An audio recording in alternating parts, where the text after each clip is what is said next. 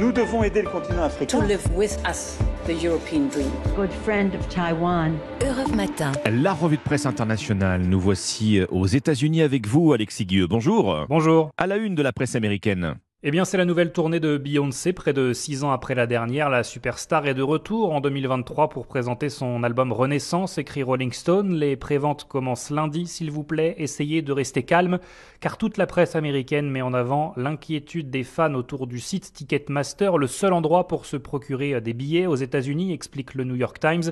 Ce sera un test crucial pour la plateforme qui s'est totalement effondrée fin 2022 lors des ventes pour la tournée de Taylor Swift.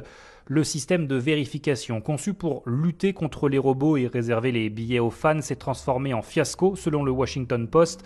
Cette débâcle a même donné lieu à une audition au Sénat américain. Républicains et démocrates considèrent que le site est un monopole qui porte préjudice au secteur de la musique live. Alors Beyoncé part en tournée, Ticketmaster est-il prêt? s'interroge tout simplement le journal. Nous sommes maintenant en Italie avec vous, Antonino Gallofaro. Qu'est-ce qui fait les gros titres des journaux italiens? Un homme, Alfredo Cospito, c'est le nom d'un détenu en grève de la faim. Qui est-il et pourquoi est-ce devenu une affaire demande le quotidien Il Sole 24 heures.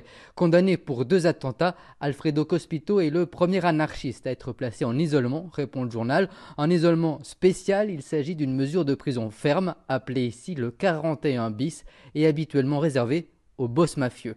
Avec sa grève de la faim, le prisonnier veut pousser les autorités à abolir cette mesure exceptionnelle dans une lutte qui devient publique. La télévision TGCOM 24 affirme que les anarchistes menacent d'un attentat à Bologne et quelques jours après des attaques contre la police, le détenu assure, comme le rapporte l'agence de presse ANSA, que ce n'est pas lui qui dit aux anarchistes quoi faire. Nous partons enfin pour le Japon avec vous, Bernard Delattre, à la une de la presse japonaise ce matin.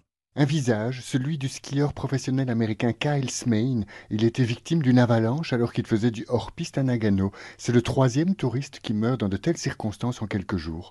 Selon les calculs du journal Yomiuri, rien qu'en janvier, une vingtaine de skieurs étrangers qui faisaient du hors-piste ont dû être secourus à la suite d'accidents ou en raison de tempêtes de neige. La meilleure poudreuse du monde fait prendre à ces touristes des risques insensés qui mettent nos sauveteurs en danger, s'est indigné un commentateur de la chaîne Fuji News.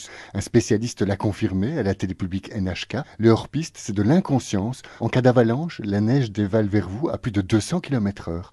Le quotidien Mainichi rapporte que les stations de sport d'hiver les plus fréquentées par les étrangers ont demandé à la police nationale de sévir. Et pour cause, la météo prévoit à nouveau de très fortes chutes de neige et un blizzard terrible dans tout le nord du Japon. Merci Bernard Delattre, merci à nos correspondants, 6h54. Vous êtes sur Europe 1, bonjour, bienvenue.